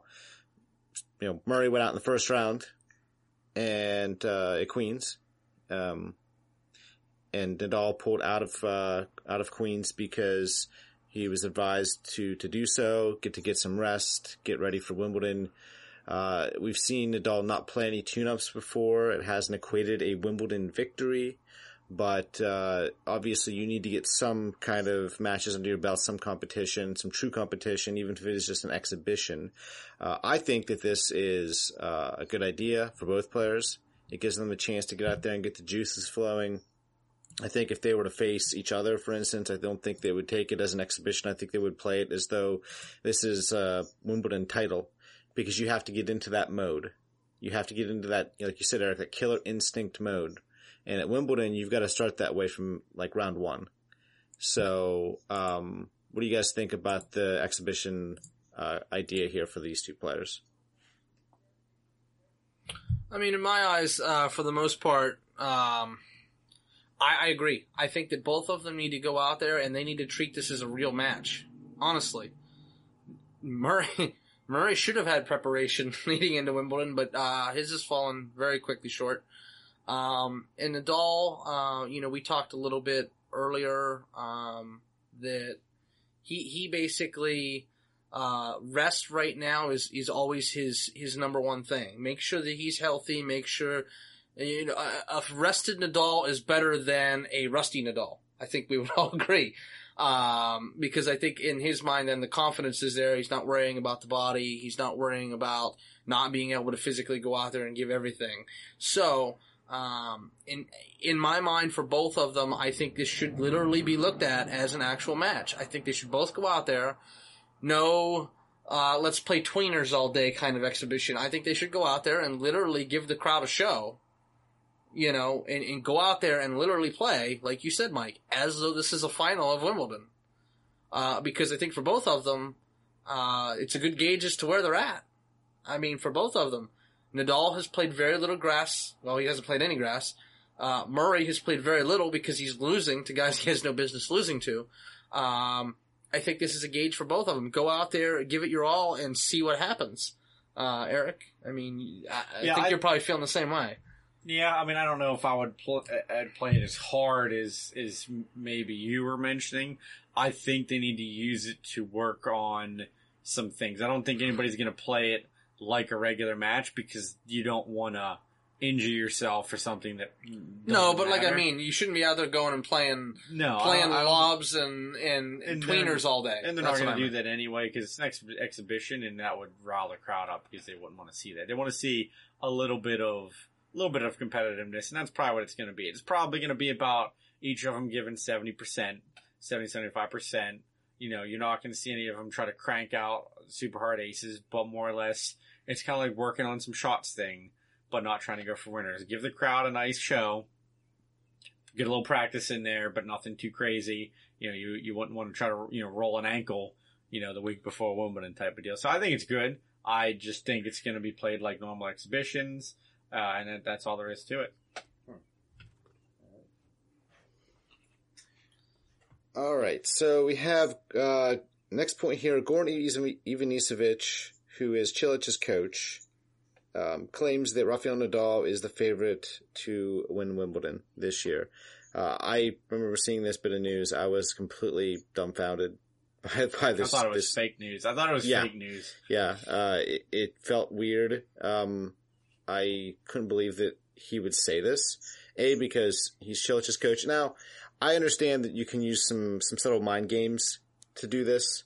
Um, I think Tony Nadal has done this for for many many years because he would always claim Federer's the better player, Federer's the greatest of all time, and I'm, I'm not here to argue that against that. But I think he always used that as a way to motivate Rafa. Uh, but by going out there and saying, essentially, Federer is better than you, it it subtly you to prove me wrong. Yes, it pushed Nadal to go out there and, and beat the player who my own uncle is, is saying is better than me. Um, and so this could be some subtle mind games he's playing with Cilic, actually, uh, in that he's saying, okay, I'm telling you that, that Nadal is going to win Wimbledon, and if not him, it's probably going to be, you know, like Federer or something. So go out and prove me wrong. You know, that might I guess here's my I guess here's my argument to that though. Mike. Okay. Of all players, and, and we all talked about this before the podcast. I I don't think Rafa should be the target of of Ivanisevic saying this. I mean, you you guys agreed with me that he's by by no means the favorite going in, even in our eyes. Even as you guys saying that you're you know as heavy No. Nadal fans as you are, you don't think he's the favorite. he doesn't have the results to I, back I just it don't up. understand what I uh, well. To paint A, I think it's to paint a bullseye on on Nadal. You, you call You think some- that's what it is? you call someone Okay. a favorite, Okay. even though okay, in, in a certain context, I can understand him saying Nadal's a favorite, only because while Nadal did lose to Roger, Nadal dominated all the clay court season. So if anybody Yeah. that's hot right now, Nadal's hot. Mhm. But we're also talking about Wimbledon grass, which Nadal hasn't had any success on since he won it. and then, lo- well, he lost in the final of what, 12? Eleven. Was- No, not in the final 12, because that's Federer won that one. Eleven. He lost to Murray in the semi that one year or something. Yeah, I don't remember, whatever his last result was. He hasn't been in the second It's the week 2011 final against Djokovic. He lost, and he, Or Djokovic, Yeah. that's what Yeah, it was. yeah, 'cause he I knew that he lost He late won- to he what an- Yeah, he won an 8 and 10, lost in 11. And since then, you know, maybe he made it in semis and 12, whatnot. But after that, basically, from 13 or 14 on, he hasn't made it past like the third or fourth round. So, uh, I, I can see a little bit of, like Mike said, the mind games. It could be, it could be that. Um, I just don't see where it's coming from. I don't. I don't see the the- purpose of it. because Nadal won won the French Open such so convincingly. His game, because if Nadal, I will say this: if Nadal plays with the same type of sharpness An aggressive play. and aggressive play, he most definitely can win Wimbledon. But I would not peg him as the favorite with Roger winning seven times, playing, as well as he is. playing as well as he was on hard court, and grass plays closer to hard court than clay, wherever plays closer to grass. So out of the two, I still think it was a little. I mean, I, I if anything, you would say Roger. You know, because he's the biggest threat. I'd say Roger is the favorite, and then that way you can maybe put a bullseye on him. So I'm not really sure why, but I can see why. I can see, I guess in my mind, though, Ivanisevic is a very in-your-face guy, yeah, right? So I just, I don't, I don't see the shadow game thing that he that you know thought. I could be wrong, totally. I just don't see that. I just see him as always being a very in-your-face, like this is really how I feel kind of thing. And he could truly feel that Nadal is the favorite, but in my eyes, if I'm Marin Cilic, this is a massive slap in the face. That's Cilic one- has played extremely well this year. but it might not be a slap in and the has face played well if- on grass. It might not be a slap in the face if Cilic is in on it. If he is. But what I'm saying is, like, with Ivanisevic being a very in-your-face guy, I don't see the the shadow play or whatever you want to call But- it. but like- I don't see that. but But, like it could be. But like Mike said, it, it- you know, it could be like Tony Nadal did as a way to motivate Cilic, call somebody else a favorite. And, you know, okay, well, you know what? That's what I feel about Marin. If, if you feel that you're better than Nadal, then you need to prove it. So, there, there's probably multiple reasons why, but either way, that's, I don't think there's a whole lot into it. Um, especially coming from Ivanisevic. I know he's a former Wimbledon winner, but. I Twice. was- Did he win twice? Twice. Yeah, No, he didn't. right. He only won once. Yeah, It was once? I Just thought once. I only saw. Oh, it once. he lost in the final the other time, Yeah. right? To yeah, Sampras. he lost in 01. Yeah, I mean, sorry, he won in 01. and he lost to Sampras previous to that. Yeah, I think 2000. Or no, Mike, he lost to Agassi, didn't he? Yeah, he Yeah, lost to Agassi 92. and he he, he Yeah, beat Rafter. He beat Rafter. Right, right. He lost to Agassi and beat Rafter. That's what it was. Yeah. Yep. Um, and I think he lost to Pete a couple of other times in previous rounds prior to that. I that. think so. I think. Yeah. But but regardless, a really good grass court player. Mhm. I mean, he knows grass. Yeah. But the fact is, um, I, I don't know. I mean, you guys very well could be as right as I am. I'm not by any means like up on Ivanisevic, but I just see him as a very yeah. you know in your face guy. But it, hey, no big deal. hey, it's a it's a coaching thing. Yeah. Uh, like you said, if that's what he needs to do to motivate Cilic, um, by all means. Like I said, uh, the only thing that could make Cilic a bigger threat is to be motivated because he's played well. He's playing very well. So what more could you do to make him, um, you know, more of a threat going into Wimbledon? Make sure he's motivated. I guess you know Mhm. that's not a bad idea. Okay, so uh, last bit of news before we get to uh, our main discussion here, and then uh, I guess we'll be done for the week. So this is Dan Evans announces a positive test for cocaine. Um, I don't know what you guys. I was disappointed, of course. I think anytime you know we hear a player come out and uh, you know they have a, a positive drug test, uh, something like you know cocaine, uh, especially, and obviously there are much you know harder drugs and narcotics out there, but you know, cocaine is no. Yeah, I mean, it's it's it's you know, it's a pretty pretty severe you know drug, and I think for a guy like Evans who's young, has a ton of promise, um, it's not something that you know it should be endorsed for sure. Uh, and we've seen former players, you know, who have gone away from the game. Um, Hingis tested positive, what, about 10, 10 11 years ago. Something like and that. she, she left the game for a while. Now she's been back in the doubles scene for the last few years and she's had an amazing amount of success and, uh, good for her. Um, Gasquet had, uh, up, he had the whole, the whole Gasquet thing, uh, from about 10 years ago too. Uh, that was a big deal as well. But, you know, It was the lips, Mike. It was all the lips. Apparently, it was the lips. Uh, in this case, he's come out and he's said, "Look, I made a mistake." Like, so he's not. I will give him credit. He's not hiding uh, behind anything. He's he's straight up saying, "Look, I made a mistake. Uh, this was really dumb of me. Um, I, I shouldn't have done this." So at least he's up front and he's kind of apologizing for this from the get go, which I, I appreciate. Uh, anyway, so what are your thoughts on this whole Dan Evans being uh, getting a positive drug test for cocaine. So, uh, Michael, why don't you start? Yeah, um, I mean, for the most part, I, I agree with you wholeheartedly. I think that it's it's a big it's a big positive for him that he has just stepped up and completely admitted to it. Didn't try to like push it along or or be like, oh, you know, I, I, it, it wasn't me. Uh, something this or that happened. He just owned up to it, and you know, in all honesty, like I feel like these are the kind of things that need to happen even when people get hit for, um, you know, performance enhancing. Just own up to it. Like it, that's your your only option. Just own up to it. You know, don't don't sugarcoat it. Don't make it seem like it, it's it's less than it is. It is what it is, and just just go out. Okay, it happened, um, and just go forward. Uh, and I think I agree with you um, that I think Evans this was his best option, and basically like this this is all that I can do. I'm just going to own up to it, and we're going to go forward.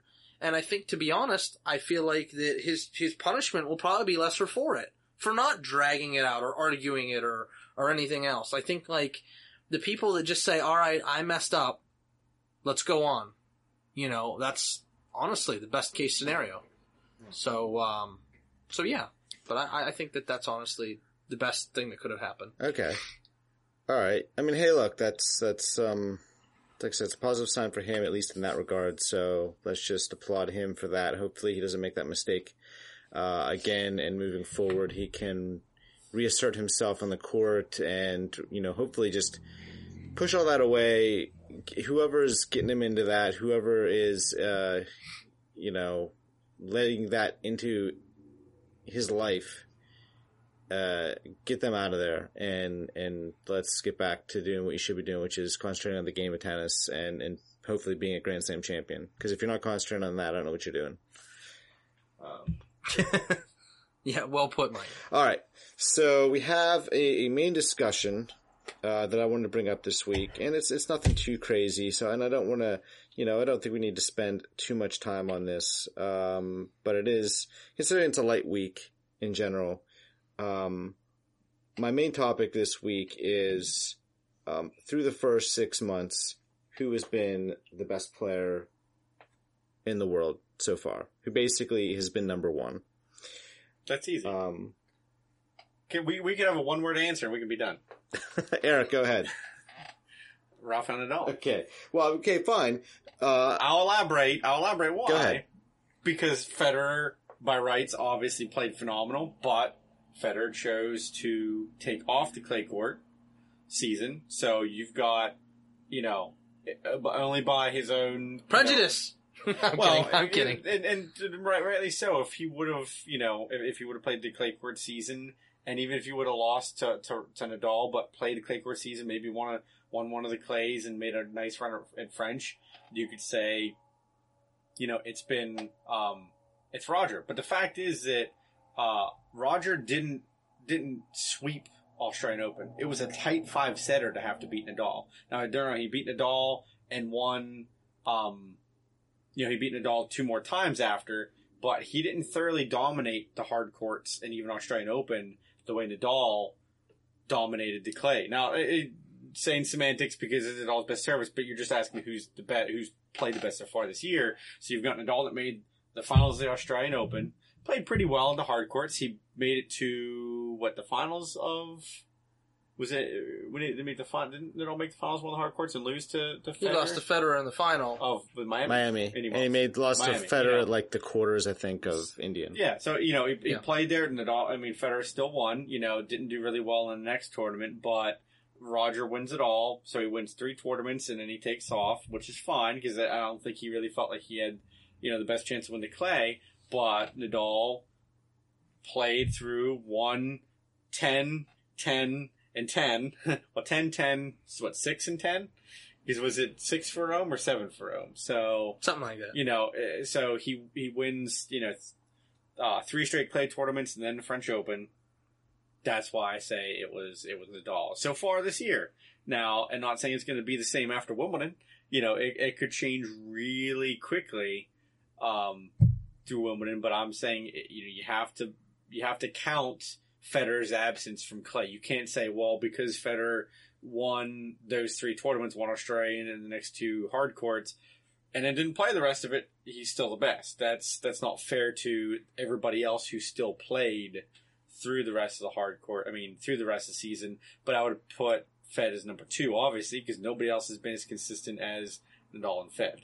Mikey, what do you feel? What's your feelings? Uh, I was going to be much more wholeheartedly between the two and go one A, one B, just because um, Federer. In, in my opinion, in my opinion, Federer dominated the first quarter of the year. Nadal has dominated the second quarter.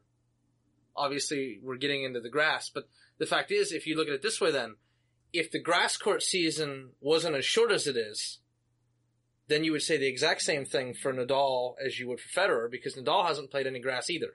True. So, in my eyes, uh, I, I can't I can't give Nadal a clear cut number one for that reason because we I- haven't seen him play on grass at all, so we don't know where he's at right now. I can because of points. What is the year? What is the year ranking right now in terms Because of? Nadal won like eight, like five titles, but that's because the clay court season's so long. That's the only reason.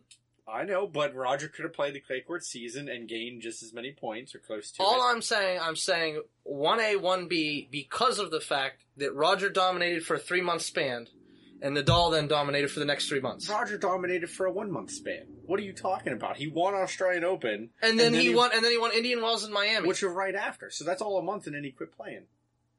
Month and a half. no, no, the Australian is at the end of January. Oh, there's that long layoff. Okay, but but he didn't play. in But that's just because there's nothing in between. That's the only reason. My point is, he dominated the early there's hard court season, and then Nadal dominated the clay. Now, granted, I agree, Roger did not play the clay court season, which is a knock on him. I agree.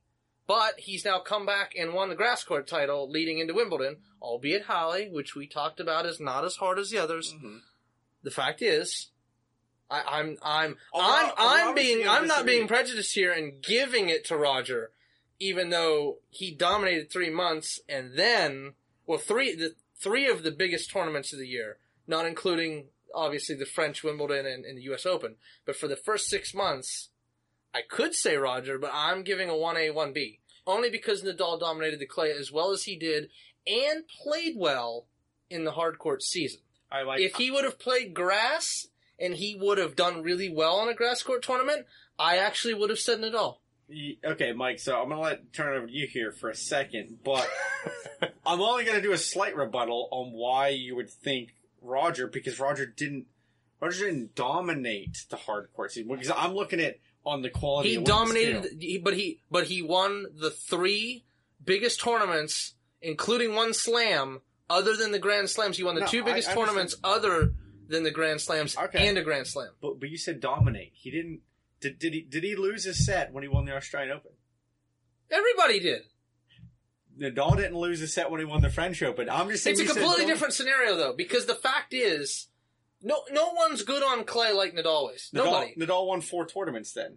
Yeah, Roger won three. yeah. But let's be Roger honest. Roger now won four. But let's be honest. All those clay, court wins that he had were not against the highest of competition either. Leading into the back half of those tournaments, he played not that many He- super high quality guys. he guys. had to beat Thiem every f- tournament. Are you kidding me?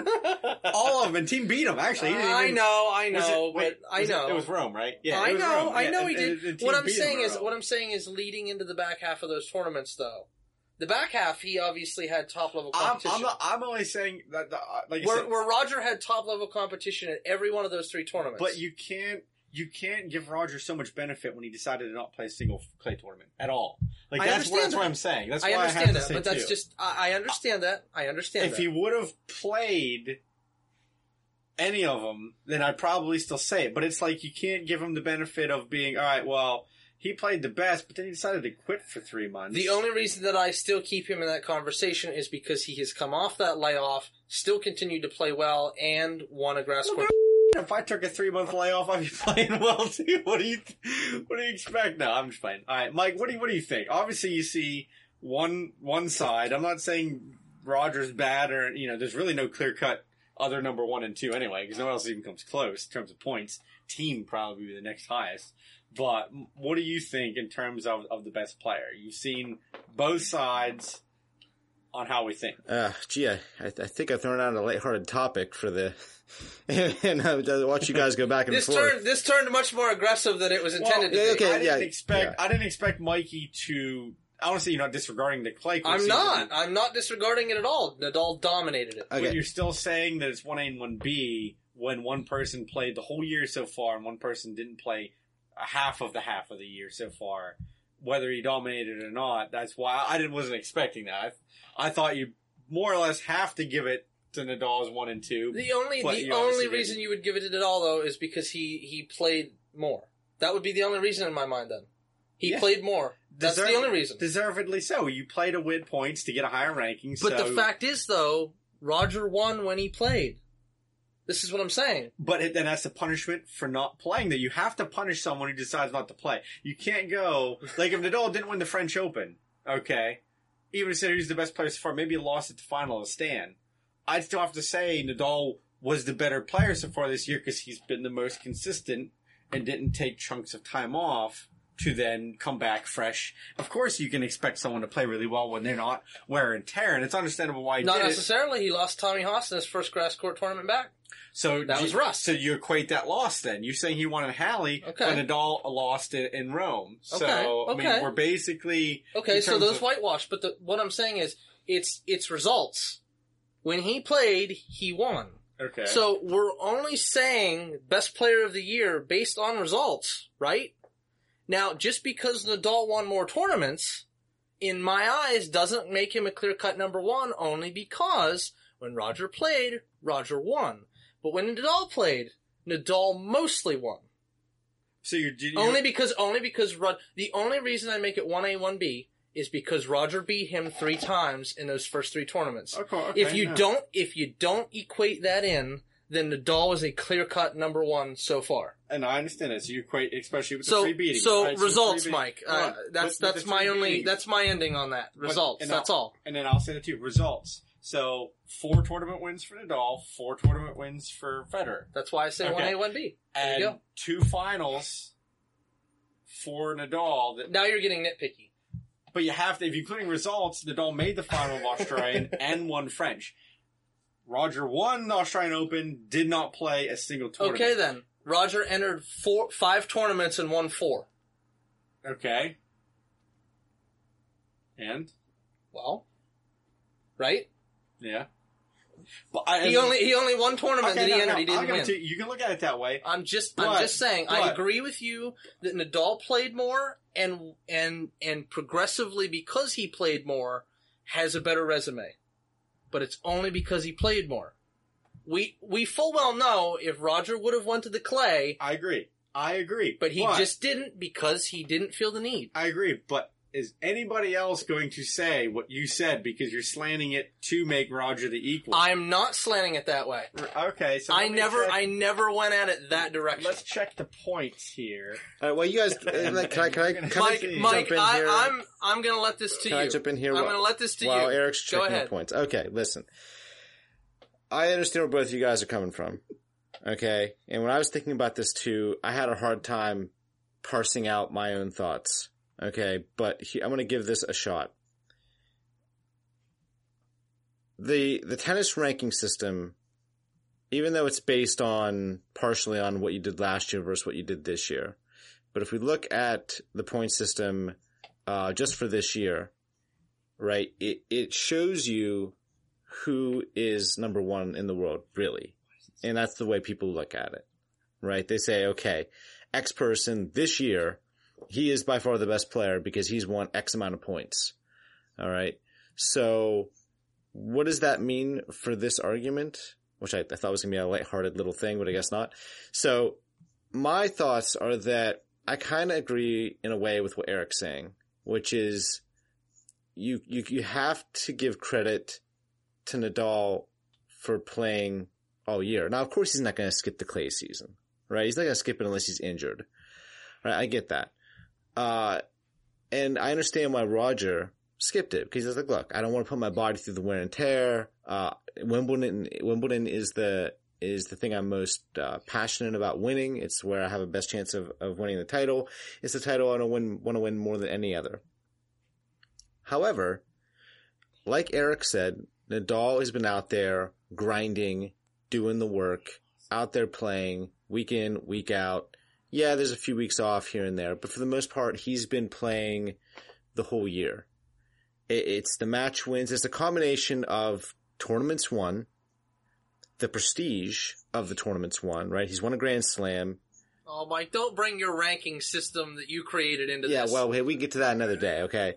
Uh, uh, the prestige of the tournaments that won, because these aren't, you know, ATP 250 tournaments here. These are, these are, you know, mass. Well, they both won. The, they both won the exact same point tournaments: two Masters and a 500, and, Roger got the one slam, and and- Nadal got yeah, the one yeah, slam. exactly. A Slam, two Masters, and a 500. Right. But I think what, uh, what I'm saying is, is it's the cumulative, it's the cumulative amount of points won plus when they have won. Yes, both players have won similar prestige with their tournaments, right? They're, they're both highly thought of tournaments. Every, you know, big, the biggest players go to these tournaments. Uh, so, you know, I, I, Okay, so because Nadal played two more tournaments than Roger, you're giving him the number one. Hey, it's 2,500 points ahead. But that's because he played more Masters. Roger skipped the Masters. Look at it this way, okay? He's that But- many points and- ahead. but But if exact- Roger plays those tournaments, that gap isn't there at all. And then that, then it's close and even. And then you could say, I'm trying to be nice and say it's even close, because it is. If you look at just the race for this year, Rogers clearly number two. But you can't say Rogers the number one player through six months. He might have been the best player through when he decided not to play. But he did not prove that he's still the best player because But why you should know he what? be docked just because he didn't? Because he didn't play. Because you have to give that up. It'd be like saying he's the best player all year. He doesn't play the rest of the year. And because he dominated the first three, three months, you're like, all right, he should be the No, number one player all year. I'm not saying that. Because that's what you're alluding to. Because you you rank him the same way. If he played and say he won Wimbledon, and then he didn't play the rest of the year, and it all played through and won the U.S. Open, you can't still say No, because if he doesn't play anymore, then that's a ton more. We're talking about a couple of tournaments. We're not talking about six months. We're not talking half the year. he quit at March. So after April, Indian Wells or after Miami, April, May, and, and June. then he started And- and- playing in June again, exactly in June. mid June. So Two, end of March. two- two- two and a half months. Yeah, exactly. Two, two and a half Okay. months. Okay. That's, that's as long as he dominated too. Cause like you said, there was that gap. I'm just saying because of results of being on court, I don't think that he should be docked because he did not decide to play them. I don't think that he should be docked. Is all I'm meaning. Docked is all I'm saying. I don't think that it should be a negative to him. Did Nadal play more and get more points? Absolutely. But if that's the case, then what's the discussion? He has more points done and over with. okay, but uh, we reverse these roles right now. And you wouldn't even give me the shadow of the day to Yes, say I would. Nadal- If Nadal was in the same position as Roger with the same points, I would have said the same thing. Because Nadal dominated that section of time. If it would have been a complete reversal. If I was, Uh, no, if I was I being, get it. I get, all right, so I understand. I understand what you're saying, and, and I'll, paint it. I'm not, I'm, say- not, I'm not making it, I'm I'm, gonna- not making gonna- it a, straight out, it is what it is, because if that was the case, then obviously Nadal is. He has 2,500 more points. Okay, So but- then the discussion wouldn't be had, Uh, is but- all I'm and. I'll, I'll say in an easy way. Oh, it's not an easy way, but I'll say in the simplest way I can say why I feel Nadal is clear number one, and There's arguments and for both, in and- my opinion. and of but course, and Roger a close number two is the fact that you have Roger best person through first three months, but then you got to put Nadal as the, next second three best- months. No, no, no, no. Second best person through the first three months. Then you got to circle the next set, the clay court season. You put Nadal number one, and you put Roger zero DNP. because he just didn't f***ing play. DNP. Okay, I understand that. I understand that. That's where I got to go. That's why when you say results, I ha- you have to count. Well, if you really count Nadal fact, if you playing. really factor that in, then you then Rogers not even number two. yeah, he is because he fucking forty five hundred points. But what I'm saying is, look at Thiem's results. Then he made it to the the back end of of But most of those clay court tournaments. but he didn't win any of them. But, But won. that's only because of Nadal. If you take Nadal out of the equation, he wins all of them. and that's why he's number three. But I'm 'Cause just, he's I'm got- just what that- I'm that's saying is, I, I understand what you're saying, and like I said, we're we're both we're both to the point where this this conversation is not going to end. I The, this conversation is not going to end. I know. I like. It- it look, won't yeah, end. look, It won't look, end. And the point right. is, I I was trying not to be very prejudiced about this. Well, you're acting like I was very prejudiced. No, no, no, no, no, no, no. I'm not saying that. And you're entitled to that opinion. And like I said, if we look at it just clear cut, which is what I feel you guys are doing, Yeah. in all honesty, clear cut, well, it's the points. It doesn't matter. Nadal, Federer, and Thiem are one, two, and three. Well, that's because they've been the three most dominant players for the first six months of the year. Because that's the normal, widely accepted right, method. right. So what I'm saying is, I'm looking at just body of work. Alternate method. Just, I'm just looking, yeah, because otherwise there's no discussion here. Okay. If, if if if we aren't looking at it in terms of quality of play, then there's no point. It it is what it is. Nadal would be clear cut number one because he's ranked number one. so thank you for admitting you slanted the view. So I'm not slanting. No, I'm looking at it in an. I'm just looking at it in a different way. I know. The, That- the, the okay. points, and, and and this is why a that's the way discussion that we've it. had before about the rankings. And that a lot of people say the rankings are wrong in the way that they rank people, and then No, some no, cases they no. say they aren't. WTA has Well, okay, in the. WTA, but they do, they do, but that's because of the inconsistency. On the men's side, that's not the case. No, it's very consistent, and the points have been how they are for And, and and my point is, some people argue, some people don't. My point is, if if I'm looking at it in a clear cut way, then there was no need to have the discussion, right? He has more points. He's number one. Done. Mike, it's your fault for bringing up this topic. Then you should have. I said, mean, I mean, uh, think about it, Mike. Honestly, with with the, the topic that we just brought up, if we're looking at it in a straight point of view, as you would with the rankings, then there's no discussion. In in that instance, if I'm going to look at it in that exact way, then you're right. Nadal's number one. I look. But I, I'm looking at it as body of work I look at it like in this. a period of time. In a period of time. Mhm. And only because Roger won those three tournaments at the beginning of the year, am I just because he didn't play the clay court, I'm not negating it. okay, That's no, all. No, no, I, because I, I, see how you agree that if at it. Nadal would have done the exact same thing and won those first three tournaments of the year and dominated that section of time, okay, and then he didn't play the clay, So you were looking and at- Roger dominated the clay, I still wouldn't You put were Roger looking as a at- clear cut number one. you're looking at Do- Rogers' dominant period, I'm looking at it as over over this time period. Yes, but then you can't, I'm looking at it as a chunk of time. but then you can't count Halle. But I am counting Halle because we're saying up to this point right now, he just won But you can't count Halle. all didn't play anything, so if you can't count Nadal's wins without Roger, I'm not being saying that I'm counting them without. then you were because you're not counting his his. Roger didn't Points. play at the French or didn't play the clay court, and Nadal hasn't played the grass court. But you're discounting then. And, and like I said, the only on- reason is because the grass court season's shorter than the clay court. There's a lot more tournaments. That's not. That's like I'm saying. That then harps right back to the point system. Nadal, there's what ten or fifteen clay court tournaments. There's three or four grass court tournaments. But so the, that's- the, the that's time, the, reason time, of, point- the frame that- of time. That's the you reason know. there's a point system instead of Right, just- exactly, exactly. So what I'm saying is, if I don't look at it, if I look at it in any other way than the point system, I think it's very level. But if you're looking at it as straight as it is, Hmm. there's no argument that Nadal's not number one. Mike, what were you saying? Oh, yes, I'm here. Okay. Um, I mean, I, I guess I look at it like this. I mean, I understand what you're saying with with the um, if you, if you look at it straight up point wise, then yeah, Nadal's number one. If you look at it quality of play uh, in a period of time, then you know you can look at it that way. But you know, look at it this way. You take a player like say Serena about ten years ago. Uh, she was kind of playing tennis, not playing tennis. But you know, she come in, she play Australian Open, win, not play almost at all. You know, maybe play Miami or something. Uh, go away, come back. She might play the French. Go away. Well, I guess not really go away, but go play Wimbledon, win Wimbledon. Um, maybe play one of the hardcore tournaments, play US Open. Maybe she didn't win that one. Uh, play a couple tournaments in the fall, win those, win the World Tour finals at the end of the year. Serena's number one in the world. Now, you have an instance like that, and it's like, well, you know, hey, she won two Grand Slam titles, she won the World Tour finals. She's number one in the world because by the ranking system, you know, she she won the most points because she won a two of the biggest titles in the entire year, uh, and she won maybe a couple other really big titles as well. And just in lieu of that alone, is number one in the world. Now, on one hand, you could say in the sections of time she did play, she dominated.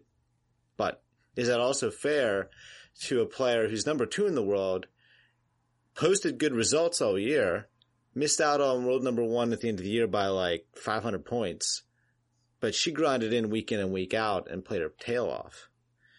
Now, which player is better? You know? Um, and that's and that's been an argued discussion for a long time. And that's the thing, though. That's what I'm saying. Like uh, in reference to the uh, to what we're talking about, and I think this is what I think Eric has been getting at, which is, which is that when Federer has played, he has dominated, which is very true. But you have to give Nadal the the nod in that he has been consistently great from January through the French Open. Now, obviously, he pulled out. Play any grass yet. I understand that, but he has played consistently great. He, you know, he made Australia final, almost won that. Really great match. Uh, you know, yes, Roger beat him in Indian Wells and Miami. Nadal made the final Miami. Had a successful hard court season overall. Went in. Obviously, we know the clay season he had, but he has been consistently at a high level all year long. Maybe it didn't always result in a win or a title, but he was getting to finals. He also got to the final of Acapulco as well. So, uh, and just, just lost to a, a, hot, red hot Sam Querrey, uh, who probably could have taken just about anybody down that day. So, or that week. And he did. So, the point I'm trying to say is, if you look at it like that example I gave about Serena, it's like, well, on one hand, it's like unfair to just say, hey, she's the best player in the world because she wasn't out there week in, week out battling and, and showing that she was the best player, at, you know, week in, week out, the grind, you know. Um, and then in this instance, we have Nadal who has been playing week in and week out. He has the most match wins of anybody on tour all, you know, all year by, I think, a pretty decent margin. I think he's, Uh, I think it's pretty close. Is it close? With him and Thiem, to be honest. Okay. because Thiem played a lot more than he. yeah, has. yeah, that's true. for what? But it, uh, most most uh, matches won. Okay. Well, anyway, you know, he's, he's got the, mo- That's yeah. what you're yeah. saying, right? Mike? Yeah, so it's- he's it's got- te- Thiem's right behind. Yeah, so he's got Uh, it's- it's close, okay, so he's but- got the most matches won, he, but he's been consistent, and I think that's the point that Eric's been trying to make, which is Nadal has been consistently great since January, and Federer has been great from January to March, and great last week or this week.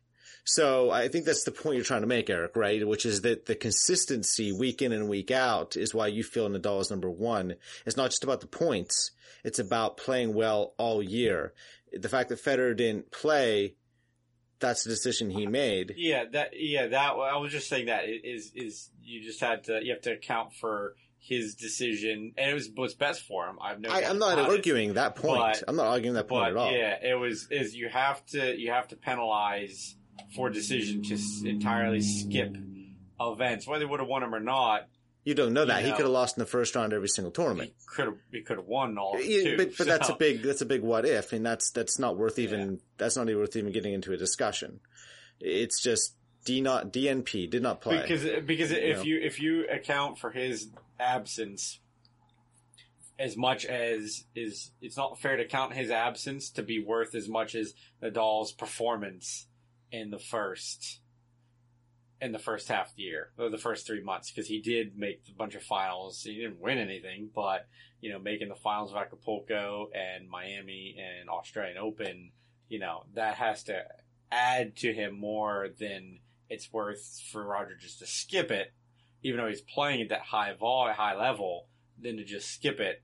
Uh, that's why I was saying. He, But again, and, and my only argument was because if you Because look why- at it, bring- if you look at it as that, there's no point in discussing this. well, there, there is a point in discussing because it's not just necessarily No, because of Uh, what oh. I'm saying is, if I don't bring this ulterior point of view right here, if I don't bring that in and look at it as something different than complete body of work and everything like that, if, I don't bring something in other than that, there's no discussion. I know if I don't look at it that way, Nadal was clear cut number one, and that's because he played more and he won more. I know it's a That's bad, all. It's a bad topic. I just didn't want to tell Mike. that. Oh, Okay. okay. Well, well, my point is, my point is, if I don't bring it in that way, there's Yeah. no discussion I- because it's going to be a flat out. It well, Nadal has more points. He's number Well, one. I yes, I okay. okay. Exactly. I apologize for the talk commit. Okay, Look at this, Mike. You completely ruined I'm the sorry.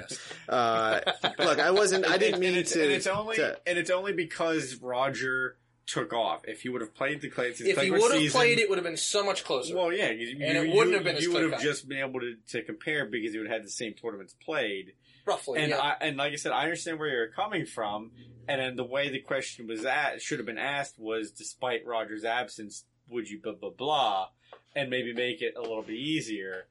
But even looking at that way, you're still discrediting whoever played the whole year so far. Now, I'm not discrediting. I'm not totally discrediting that.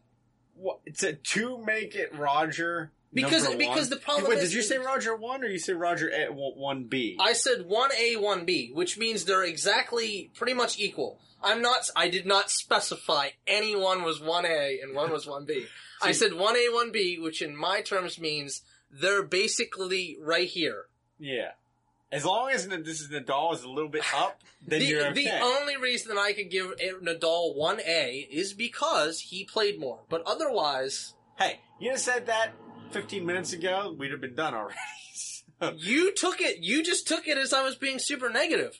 I I was being very neutral here because you guys know these last few weeks, this last month and a half has been horrible for me watching Nadal win week after week. But the fact is, I'm accepting it at this point. You know what I mean? I'm I'm accepting it at this point, and I will give you one A to Rogers one B, if that will settle this conversation. a little bit more. Okay. all right, I think. All right, I think. Mike, I I think we'll end the podcast here, right? Yeah. Okay. What, cut out like the last half People, hour? just so you know, we did not hit each other. Mike- it may have seemed that way. Yeah. Yeah, no. Yeah. Uh, okay, well, that was a, a fiery uh, last half an hour. I will, give you guys that. Uh, I just sat back and, and listened for the most part. Mike, you enjoyed all That's of it. fine. Yeah, that was my You that was my it. whole uh, plan. So um, yeah, but it's, it was a good discussion. I mean, okay, I apologize for having framed the question, but I just thought it'd be a lighthearted little discussion. What am I thinking? I don't know why I thought that, but oh well. Um, but of course, this next uh, podcast coming up here, it'll be. I think we're gonna. I think we're gonna what try to record Sunday if possible. Probably before Wimbledon starts, we'll try to. Yeah, Yeah. I'm gonna try to. I gotta look. At, I gotta look at the schedule. I don't know what's going on. Okay, so, we'll, uh, we'll, we'll I'll- figure it out. But anyway, it's going to be, of course, a Wimbledon preview. Uh, we'll do our usual. We'll have the draw out. We'll we'll make our picks on both the men's side and the women's side. So We're gonna have to find a way to bring fire to this draw podcast. yeah. so uh, we're gonna have all that to discuss, and of course, uh, any tournament winners. Uh, you know, we have Eastbourne this week, so we'll see how that goes. We'll discuss any results. Uh, so if you want to uh, throw in your two cents into the podcast about maybe the discussion that we had this week, any of the topics we covered, uh, if you have thoughts on the upcoming uh, Wimbledon tournament, um, even Sands draw. Uh, if you'd like to somehow just send any email in about anything, whether it's how we're doing, uh, whatever, uh, send it into uh, tennisaddictpodcast at gmail.com. Uh, in the subject line, just make sure to put uh, what you are writing in about, and uh, we'll read it on the, the next podcast, and we'll certainly, you know, give it a nice and hopefully very lengthy discussion. Um, but yeah, so we love enjoy, we love and we enjoy any kind of uh, feedback that we get. It doesn't have to be good fad- but feedback. It could be negative feedback even. It's fine. Uh, we've had that before.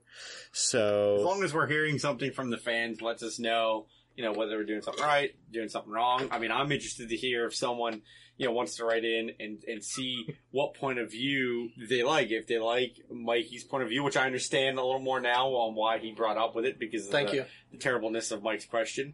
Or if they, you know, or, or if they just look at basically just the results point wise on the system. So it'd be nice to see whether they think they lean more towards Mikey, more towards us. Um, you know, and the thoughts and that because it's nice to know what people are thinking, and then you know if there's a topic people want us to talk about specifically about certain matchups or who do they think was the best you know, grass court player, returner, this, that, and the other. I mean, we try to think of some stuff, uh, you know, to keep people interested. It's not always as simple as it seems. Yeah, yeah, especially with uh, you know day to day lives going through it. It's sometimes uh, a little hard to. It's a it's a grind out. before podcasts sometimes. Yeah, Sometimes. yeah, it's not. It's not. I wish I didn't have anything to do during the day, but think about stuff to do for the podcast and topics and whatnot. But it's not always there. So if anybody has any uh, ideas uh, for a topic they'd like us to discuss, I mean, definitely send it in to us. Like Mike said, um, won't uh, won't look over any topic. Not necessarily will talk about everyone. If we start getting a lot of submissions, we'll definitely try to pick you know the topic that fits best. But we will at least uh, Or even move it back to another podcast, but at least Yeah, try yeah, we- to we get can- everything and- on yeah, there. If we and if we get enough material, we can always have a separate podcast just basically uh, just based solely on uh, what type of topics. Yeah, feedback. Which I think would be amazing, Want us to do. by the way. Of course, of course. So yeah, please, it- you know, it, it doesn't take a whole lot of time. If someone has an errant thought during the day, write it down, send it in to us in an email, and we will uh, get to it uh, with our next podcast. Yeah. So again, um, you know, if you want to write into the podcast, it's uh, tennis addict podcast at gmail.com. That's all one word, all lowercase. Uh, don't be afraid to uh, send in any of your thoughts, any of your opinions. Like Eric said, uh, we take all submissions, uh, whether it's just something you want to express now uh, for the latest podcast, or if you have a thought or an idea for a future podcast or our upcoming, you know, Wimbledon uh, preview uh, by all means, send your stuff in uh, because uh, any feedback that we get is greatly appreciated. So that's it for us. We'll be back, of course, in the the next podcast for our Wimbledon preview. So have a good one, and we'll catch you in the next podcast.